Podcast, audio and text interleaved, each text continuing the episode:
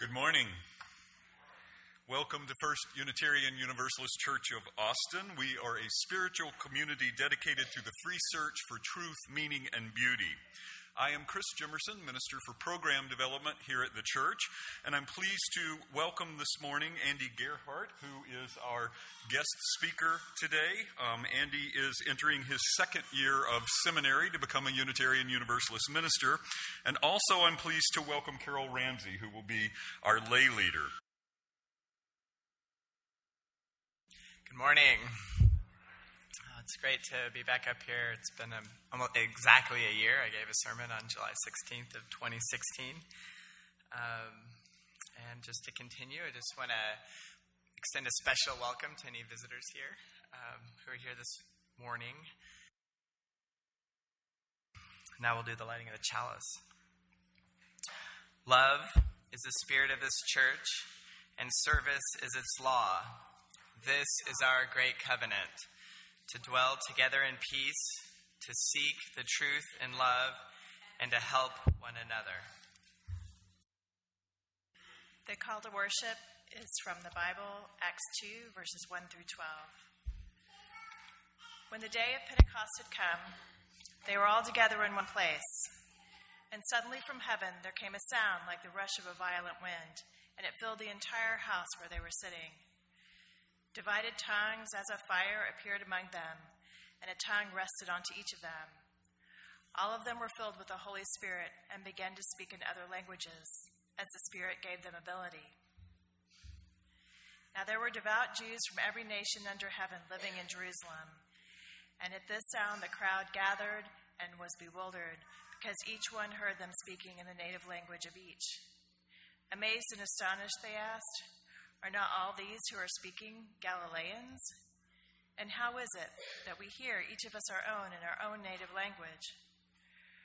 Parthians, Medes, Elamites, the residents of Mesopotamia, Judea and Cappadocia, Pontus and Asia, Phrygia and Pamphylia, Egypt, and the parts of Libya belonging to the Cyrene, and visitors from Rome, both Jews and proselytes, Cretans and Arabs in our own languages, we hear them speaking about God's deeds and power. All were amazed and perplexed, saying to one another, What does this mean? So, this is the point in our service where we all think about what brings us together. Um, that Pentecost reading, this, uh, for our Christian brothers and sisters, this is the season of Pentecost, which lasts really, really long um, and Pentecost Sunday was about a, a month ago. And it's about everybody seeing the divine and the sacred through their own language. Um, and that's what I that's why I chose that. Here in this church we have people who are seeing the divine and the sacred in their own languages in every way, shape, and form, and that's what we're here to talk about today. And the way what really brings us together is our mission statement, which you can read up here on the wall as we say every Sunday. We gather in community to nourish souls, transform lives, and do justice. We have two readings today. The first is from Gilead by Marilynne Robinson. So, creating experiences of any sort is like building a ladder to the moon. Don't look for proofs, don't bother with them at all. They're never significant to the question. And they're always a little impertinent, I think, because they claim for God a place within our conceptual grasp. And they will likely sound wrong to you, even if you convince somebody else with them. That is very unsettling over the long term. And our second reading is from Pema Chodron, from When Things Fall Apart Heart Advice for Difficult Times. As human beings, not only do we seek resolution, but we also feel that we deserve resolution. However, not only do we not deserve resolution, we suffer from resolution. We don't deserve resolution, we deserve something better than that. We deserve our birthright, which is the middle way, an open state of mind that can relax with paradox and ambiguity. This is that time in our service where we center ourselves. If we uh, pray, we, we pray. If we meditate, we meditate. Um, we tend to watch our breath, take some seconds to just find our center. And um, I just wanted to point you to the insert, which has the lyrics to the two Patty Griffin songs that Annabeth is going to be singing that I'll be giving a sermon on. And uh, feel free to read along too. Oh, and also, you can light a candle. If you've never been here before, it's really nice right along here, and you can honor somebody or someone or some part of yourself.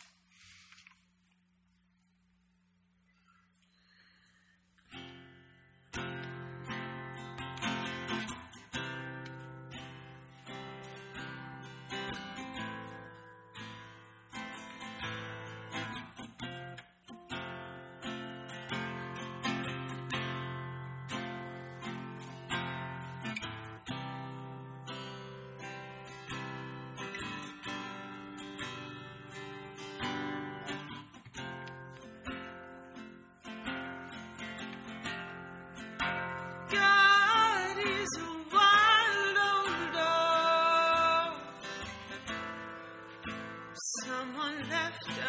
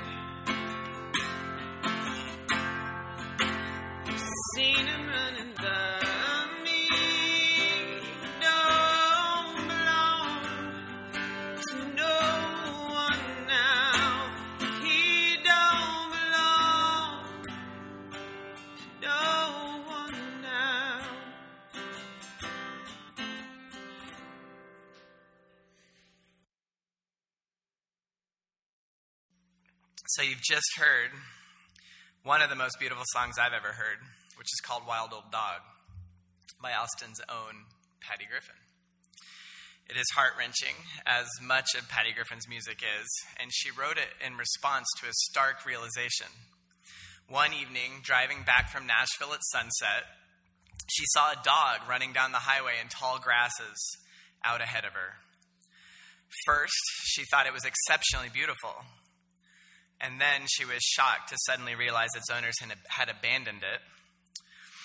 And then she thought how this often occurs when people don't know what to do with their pets.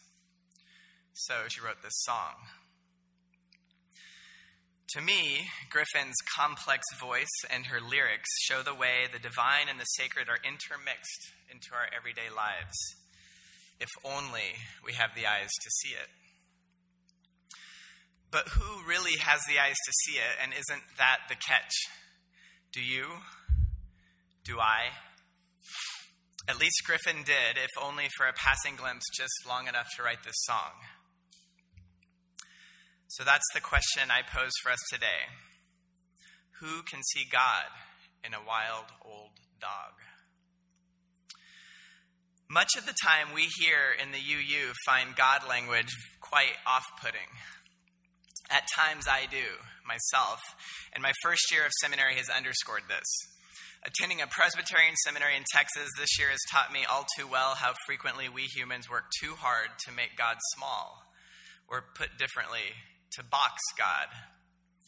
By this I mean two things which I think we all do to some extent, no matter where we stand on God language. Many of us who find meaning in the term God try to do something impossible and we try to articulate the ineffable. And every time we utter our definition or articulation of God, we make God smaller than any living spirit or energy or ghostly view of reality possibly could. On the other hand, those of us who don't find God language meaningful all too often do something else. Instead of trying to stuff God in a box, we put on our boxing gloves and step right into the ring. So, whoever we are, both our theological and our atheological constructions tend to limit our ability to articulate the sacred. And ultimately, I think this does all of us harm and all of the spe- species of our planet as well. But before I get to that, let's tackle Patty Griffin's and our own God language. And I'll share some of my reflections on this year in seminary, which have brought me to bring to you a, a, bit more of a Christian nuance to this service, having just talked about Pentecost and Gilead, which is written by a Calvinist theologian. Um, but I'm at a Calvinist seminary.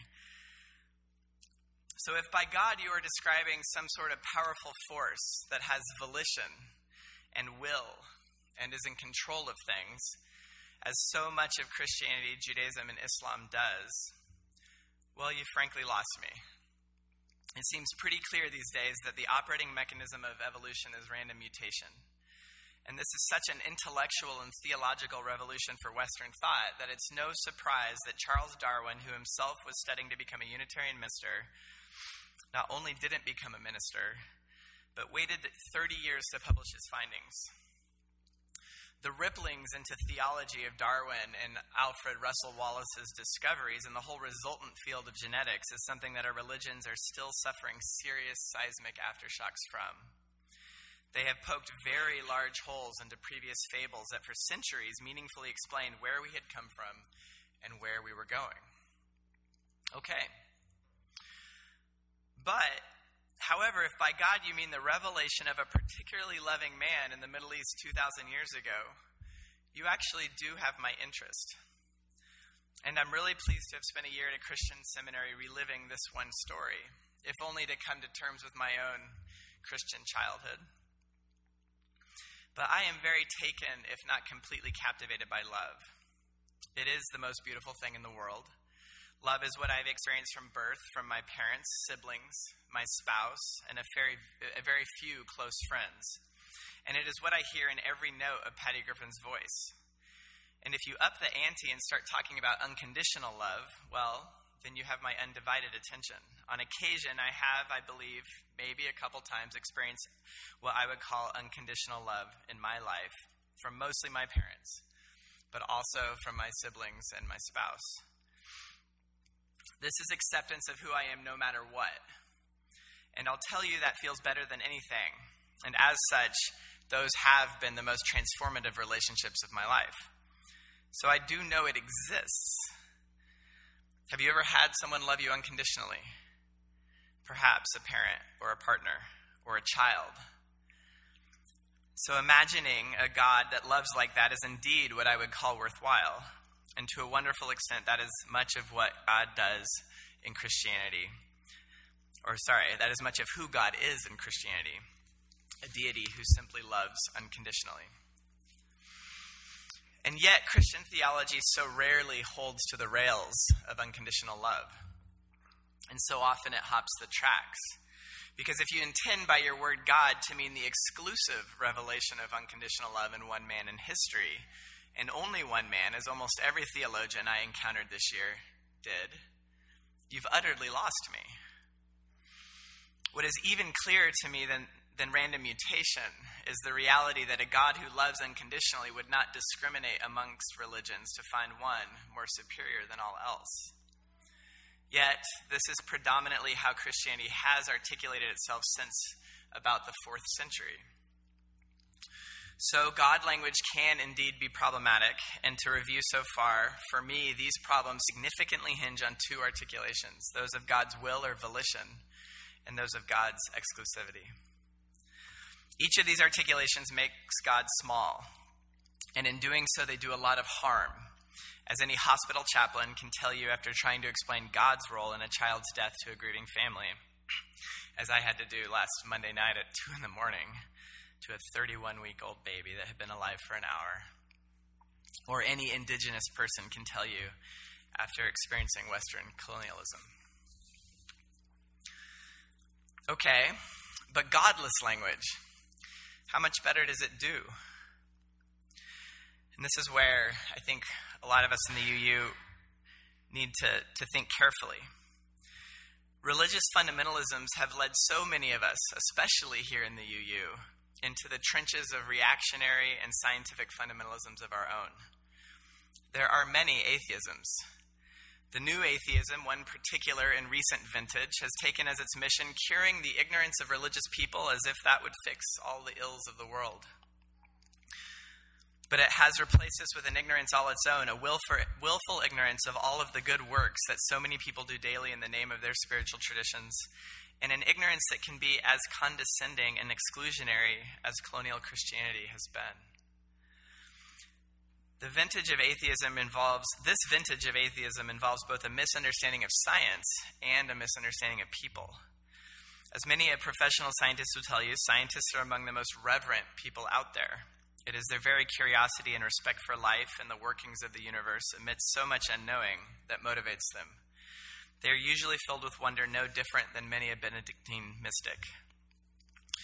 So, if by atheos or godlessness you mean that the world is meaningless, as many a postmodern philosopher has wondered, simply because it has no anthropomorphized architect, then you have similarly lost me.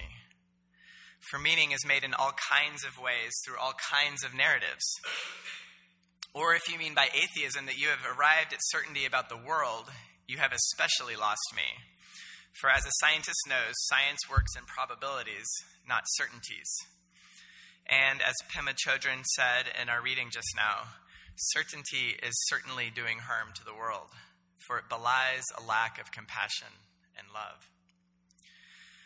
But if in your atheos you actually mean that much is sacred to you, as science describes it, but are offended at how other religions have inaccurately depicted theos, then you have my attention. Perhaps you are reverent toward nature Perhaps you are reverent toward culture, perhaps toward humanity. If you can recognize reverence, then you can probably recognize that you are reverent, just like religious people. You will see you have something in common with them. For all of us revere something, whether we are atheist, agnostic, pagan, humanist, Christian, Sufi, or a Muslim circling the Kaaba on a Hajj. In reality, most of the many of the most irreverent people I know, when I look carefully, the most reverent. They just aren't making it so easy to see. They are spicing it up, giving it their reverence some flavor. For instance, my good friend Alex swears irreverently all the time. UFs is often how he describes people. And you have no idea, unless you hear his tone, what he means by that. He may be angry, or he may be deeply loving, or he may be both. Regardless, he has a reverence for whomever the object of UFs is. And it is incumbent on the listener to translate his reverence or his love, to find their own understanding of what that is meaning from his perspective. So you have to get to know Alex to know what he means by UFs. You have to know how much he's been through, that he was born Elizabeth. He grew up in a fundamentalist Christian family. As a fundamentalist Christian, he fell in love with a woman and was disowned by his parents. You have to know how carefully he walked his path and with how much love he loves all the F's in his life. You have to see between the lines. You have to look at the many bands of light that color our black and white perceptions of the world. And you have to do some translating. In the end, all of us have to do some translating with love and humility. For our Christian brothers and sisters, this is the season of Pentecost. And just like the early Christians on the morning of Pentecost, we need to break down our God talk and see it for what it is language that struggles and ultimately fails to speak about things that escape our conceptual grasp. We need to see that we each come from different cultures, even in here, even in Austin. Each within our own languages, much less the dialects that we speak from our own identities. And we need to work to see the complexities that we each express. For, for me, myself, I'm a mystic, for I am reverent toward much that is out there, and I feel reverence emotionally through experience. But I also have to confess my atheism, because I don't think there is a volitional God out there. In fact, I'd say I have a 95% confidence interval that there is not. And in my language, in my culture, theos means a deity with a will that directs. But is that all theos can mean? No. And do I really know it? No. So I have to confess my agnosticism, my agnosia, as unsettling and humbling as it is. So, by all means, let's avoid certainty when it comes to human spirituality, and let's learn to live with uncertain reverence. Let's find, as Pema Chodron said, that middle way, an open state of mind that can relax with paradox and ambiguity. This is one of the main points that I think we in the UU need to drive home in our increasingly polarized society. Our divisions within our faith are mirroring those in our political world. Just like out there, red won't talk to blue, in here, theist frequently won't talk to atheist. Whichever side we are on, we argue with the other side and we try to come up with proofs. And as our reading from Gilead pointed out, we are profoundly unsettled when we try to claim for God something within our conceptual grasp.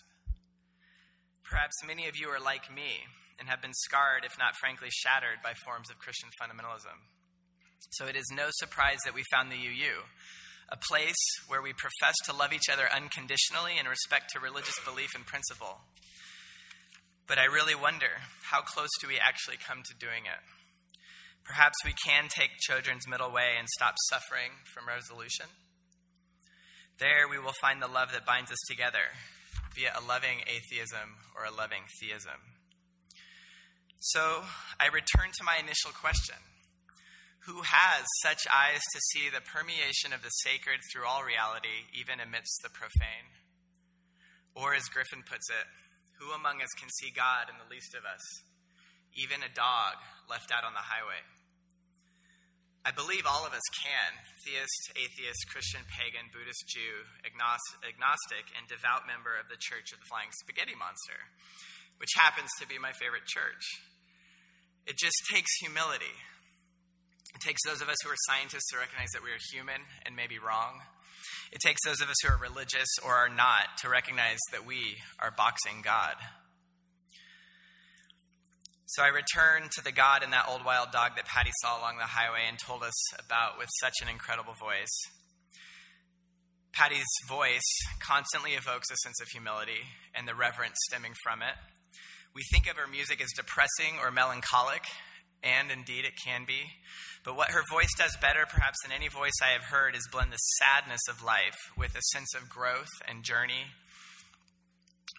amidst a love for all things.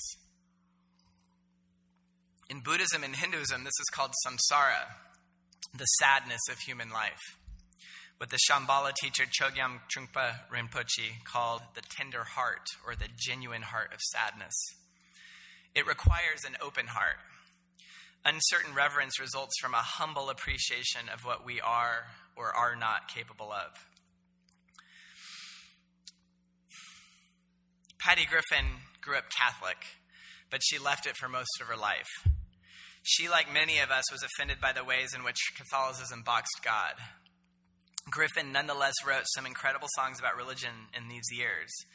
Mary, from her second album, Up to the Mountain, about the MLK speech, and one of the most reverent songs ever, Heavenly Day, which was a love song to, yep, you guessed it, her dog. However, it was not until doing her first gospel album that she really began to return to the church. That album won a Grammy and was number one on the Billboard Christian charts. Then in 2010, when she put out that album called Downtown Church, she told NPR that she, quote, was working out some complicated feelings about religion. Well, that sounds about right, doesn't it? I don't know about you, but for me, heading to the UU for the first time was exactly that about working out some complicated feelings about religion. I wish we could just shatter the fundamentalisms that we hold. Like panes of glass, can't we take our hates, whatever they are, our judgments, whatever they are, and throw them against the concrete? And then couldn't we see what remains in the plainness of daylight?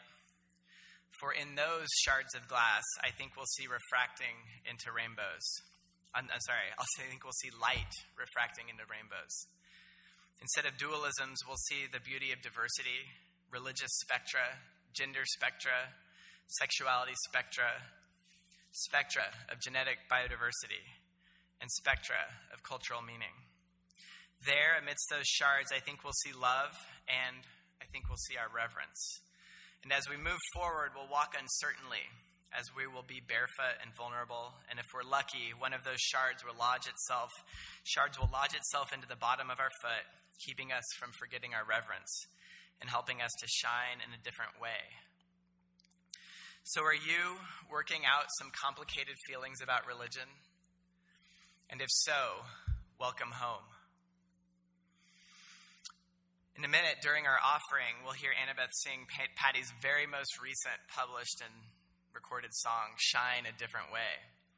After her gospel album, her next album was called American Kid, and that featured Wild Old Dog. But her most recent album is called Servant of Love, and it concludes with these lyrics, which I'll just right now read the last verse of. I'm going to let it be the sun in more ways than one, run out of its horizon. I'm going to let it be the night for I have had my day dancing at the back door. I'm going to let it hear the prayer, no matter who is there, no matter who is listening. I'm going to let the dream tell me what it has always known the moonlight and the glistening waves. So let's both unbox God and let's unbox godlessness. Let's let an uncertain reverence out, and as Patty says, let's let the rusty nail no longer hold the world together. Let's let reverence not only be a wild old dog, but let's let it be the sun in more ways than one, unexclusively. Let's let it run out of its horizon. Let's let reverence be the night. Let's let it hear the prayer, no matter who is there, no matter who is listening.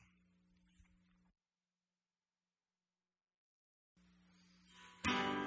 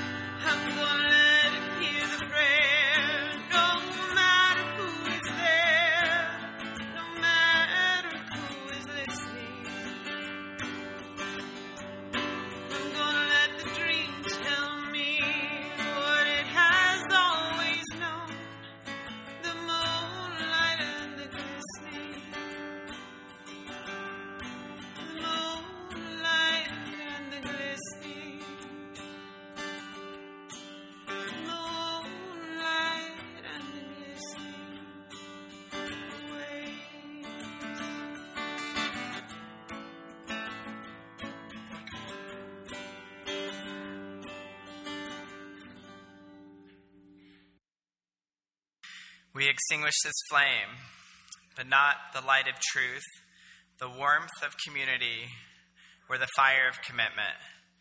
These we hold in our hearts until we are together again.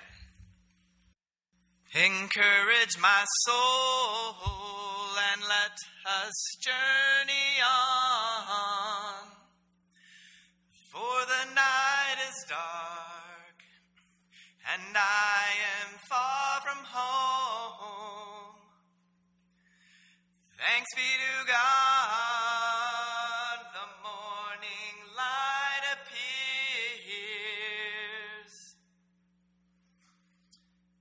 May the rusty nail no longer hold this world together. And may we go out into the world and let the sun, in more ways than one, shine a different way tomorrow.